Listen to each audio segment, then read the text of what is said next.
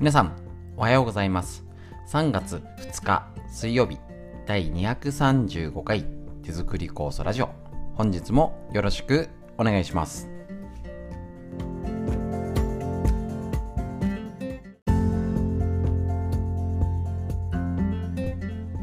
こちら、手作り酵素ラジオは、埼玉県本庄市にあります、芦沢治療院よりお届けしております。私の母親が手作り酵素を始めて35年ほど経ちまして北海道の帯広市にあります。十勝金星社川村文夫先生にご指導をいただきまして家族で酵素を飲み治療院ということで酵素の仕込み方だったり、えーと、いろんなねあの健康の勉強会やってたんですけれどもコロナの影響でですね今までのような感じではできなかったんですけれどもねさっさと早くコロナが収まってねどんどんあの戻していけたらと思っているんですけれどもその一環として、えーと、こちらラジオで耳から学ぶそうするとね、えっと、ラジオって生活に取り入れやすいので、日々毎日聞くに習慣化しやすいんですね。ぜひね、あの、聞いてる方は結構ね、毎日聞いてますよって嬉しいお言葉いただいておりますので、ぜひぜひちょっとずつでいいですからね、あの、作業をしながら、家事をしながらでも、ちょっと耳を傾けて、今のコロナだったり、えっ、と、脳にいいこと、大事ですね。で、みんな知りたい東洋医学について、ね、一緒に勉強していけたらと思います。本日もよろしくお願いします。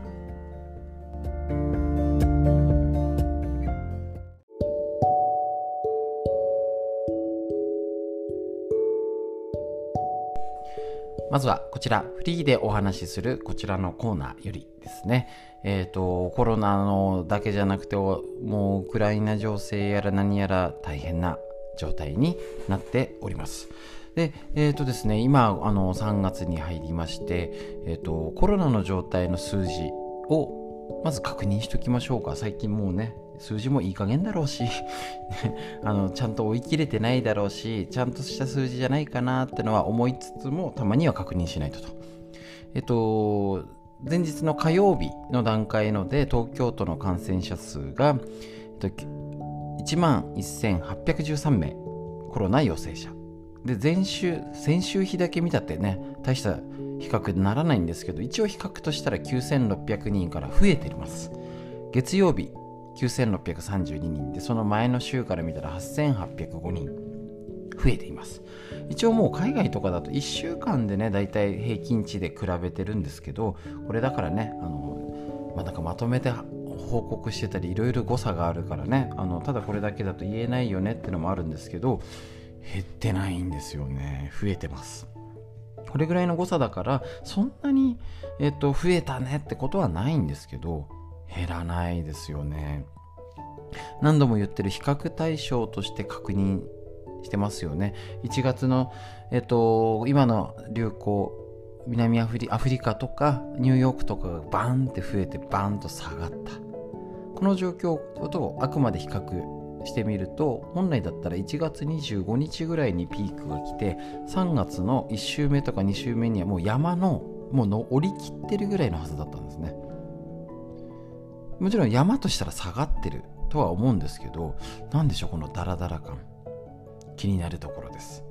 ね、ただ数字がどこまで正確さかってのがちょっと怪しいのがあるのであくまでなんとなくっていう流行の捉え方しなきゃですのでぜひぜひあのざっくりですけれどもいつも言っております。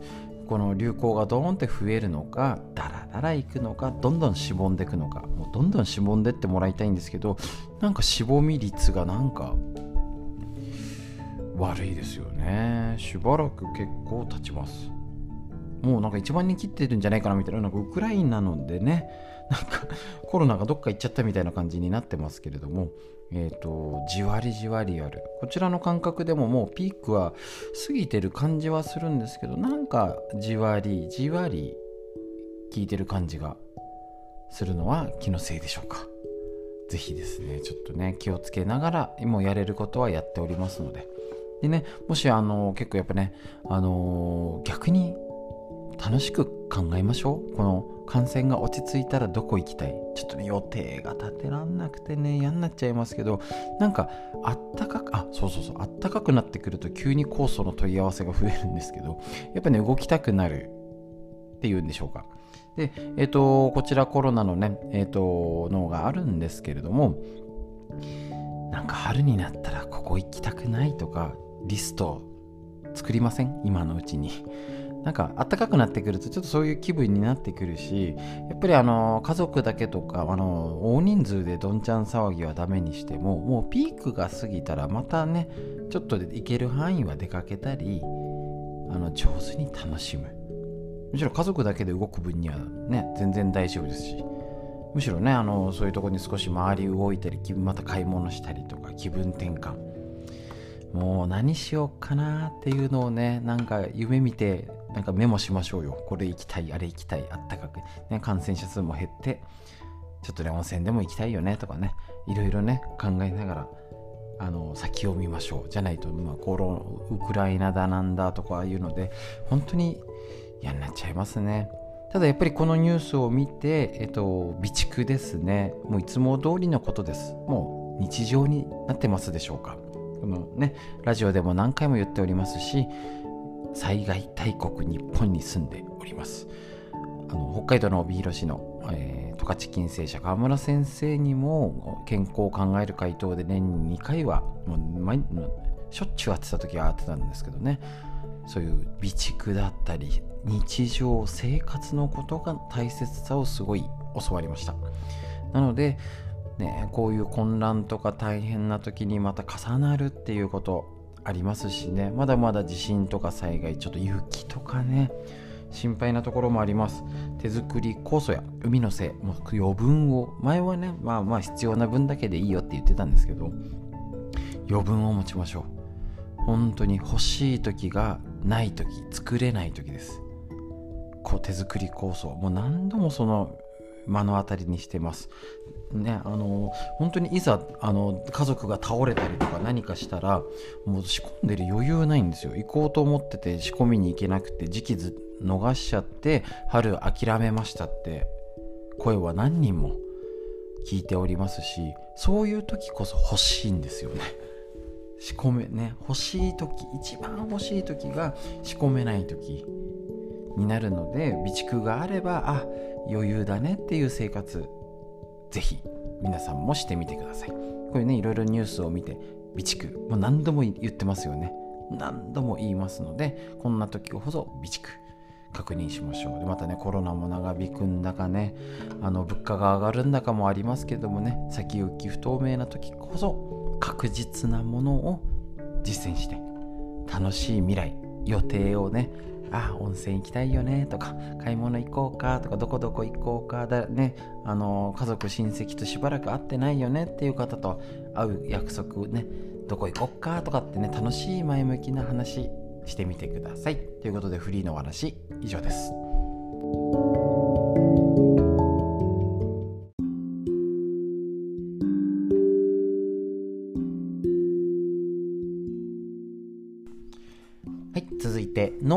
いこと。認知症予防の第一人者が教える脳にいいこと辞典白沢拓司先生監修のこちらの脳の本よりご紹介。もうねボケないために頑張んなきゃですし働き盛りの方も元気で働くために子供がしっかり成長できるために脳のことをみんなでお勉強しましょう。はい今ですね食事編の佳境に入ってきておりましてもう終わるのかな？脳の鳥のために取りたい栄養成分ということで前回確認しました。こちらを実際のメニューでざっと確認します。いくつも？123456788個あるので駆け足で確認していきましょう。脳の健康のために取り入れたい8つの食品。8つ。まあ大体手に入れやすいかな。だし普段食べてるかな。これあの普段食べててもなんだそんなことかっていう情報に聞くんじゃなくてあ脳にいいんだと思って日々摂取するかしないか全然違いますからね。はい。1つ目緑茶。ああやっぱりねですよね。コロナの免疫のでも緑茶でうがいしようとかあります。緑茶カテキンで脳の老人斑が減少するっていう研究結果あるんですね。緑茶はたくさん飲んでる人にアルツハイマー型認知症になる人が少ないという結果があるよと。で、えっと、緑茶に含まれるカテキンの主成分を体に入れたところ脳に現れる老人斑という面積が減少したっていうこと。ね。ぜひこれ急須に入れたお茶飲みたいもんですね。ビタミン E も入っております。続いてコーヒー。もちろんこれね飲みすぎはとかあるんですけど、えっと、なるべく砂糖は控える。ですね。でえっと紅茶とかカカオがいいって言われてますよね。これもポリフェノールの一種一種であるクロロゲン酸っていうのがカフェインよりも多く含まれているので抗酸化作用やがん糖尿病動脈硬化認知症などのリスクを下げるよっていうのが期待されてます。ただ飲みすぎ注意です。で青魚。もう間違いないですね。で続けて言うと鮭もそう。だからやっぱね魚料理は絶対マストにしましょうね。子供にも大事。サバやイワシなどの青魚に多く含まれるオメガ3の DHA や EPA は血液をサラサラにして血管を若返らせ動脈硬化や高血圧を予防します。オメガ3を摂取するため週に3回。もちろんこれねもうサバ缶とかから始めましょう。でねあの干物になって干物でもいいしただ揚げると DHA は減るらしいです。ですけどねあのまあ適当に焼き魚煮物煮魚干物適当に食べましょう。で鮭は白身魚ですけど色素成分アスタキサンチンを豊富に含んでるため身が赤色してます。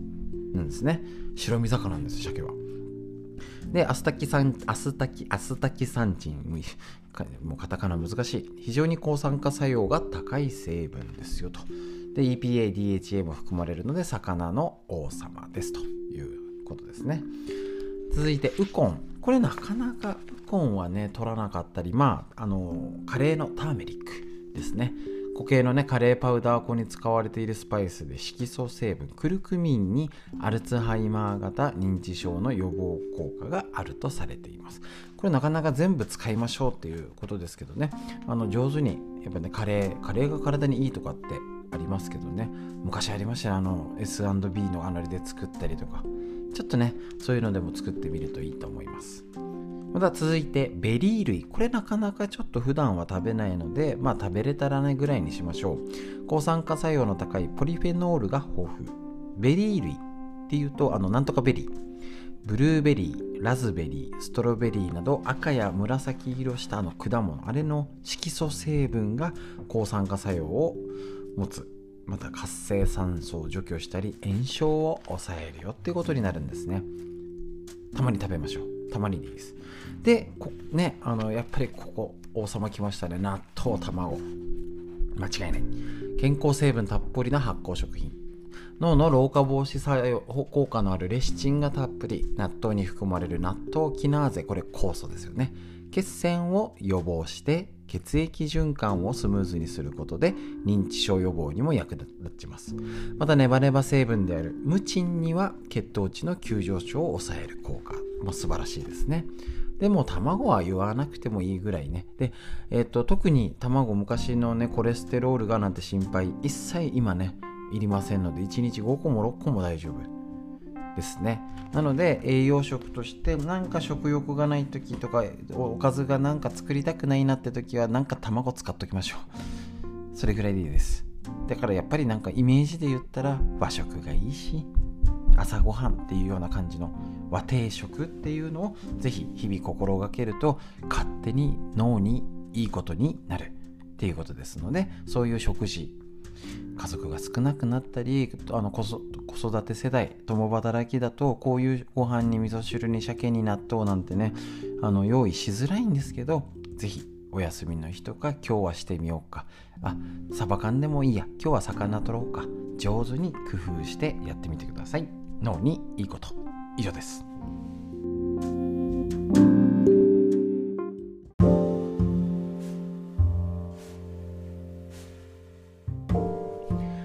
いて緑薬品漢方堂の毎日漢方。体と心をいたわる365のコツ。桜井大輔先生の夏名社よりですね。東洋医学の知恵一つ一つ本当に勉強になりますね。お伝えしております。日めくりカレンダーのごとく1日一言、ね、1ページやっていきましょう。こちらドロと3月2日のページ。ドロドロ血の血ですね。ドロドロの血液の原因は変色と栄養不足。ドロドロになった血液を中医学ではお血と言います。その原因の一つが食べ物の偏りです。特に脂っこいもの甘いもの味の濃いもの生ものや冷たいもの。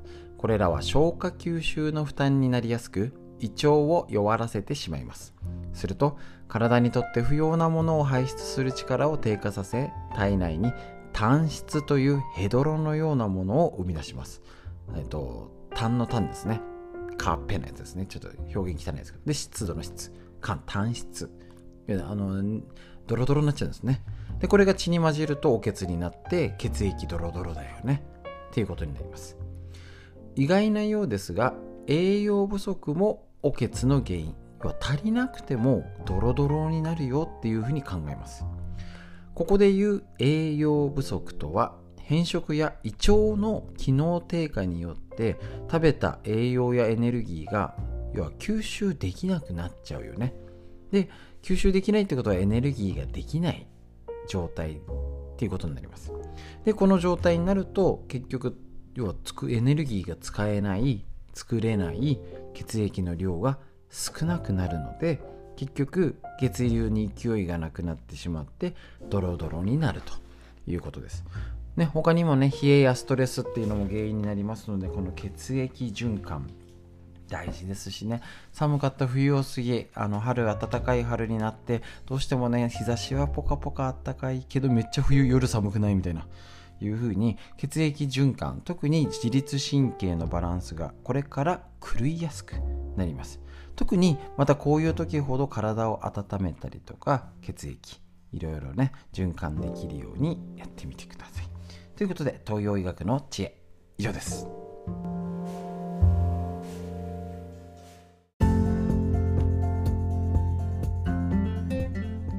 はい。ということでですね、本日以上になります。本当にね、なんかいろんな不安が重なっていくと、本当に嫌になっちゃいますけれどもね、もう間違いない。発酵食品とる。絶対健康にいいし、運動しないと脳が衰える。間違いないので、絶対なことをやってみましょう。体に温める間違いない。そういうことを日々日常でやっていくと勝手に、変な余計な不安は減っていくもんです。ぜひね前向きに考えてなんかね友達と温泉行こうとかね 落ち着いたらなどこどっか行きたいなとかね前向きな建設的な楽しい話題をなるべく。こんな時だからこそして芽吹きの時期春。新しい春に向かって動いていきましょう。ということで今日も空に向かって息吸って吐いてもう一回息吸って吐いて素敵な一日が始まりました。皆さんにとってより良い一日になりますように。最後までお聴きくださいましてありがとうございました。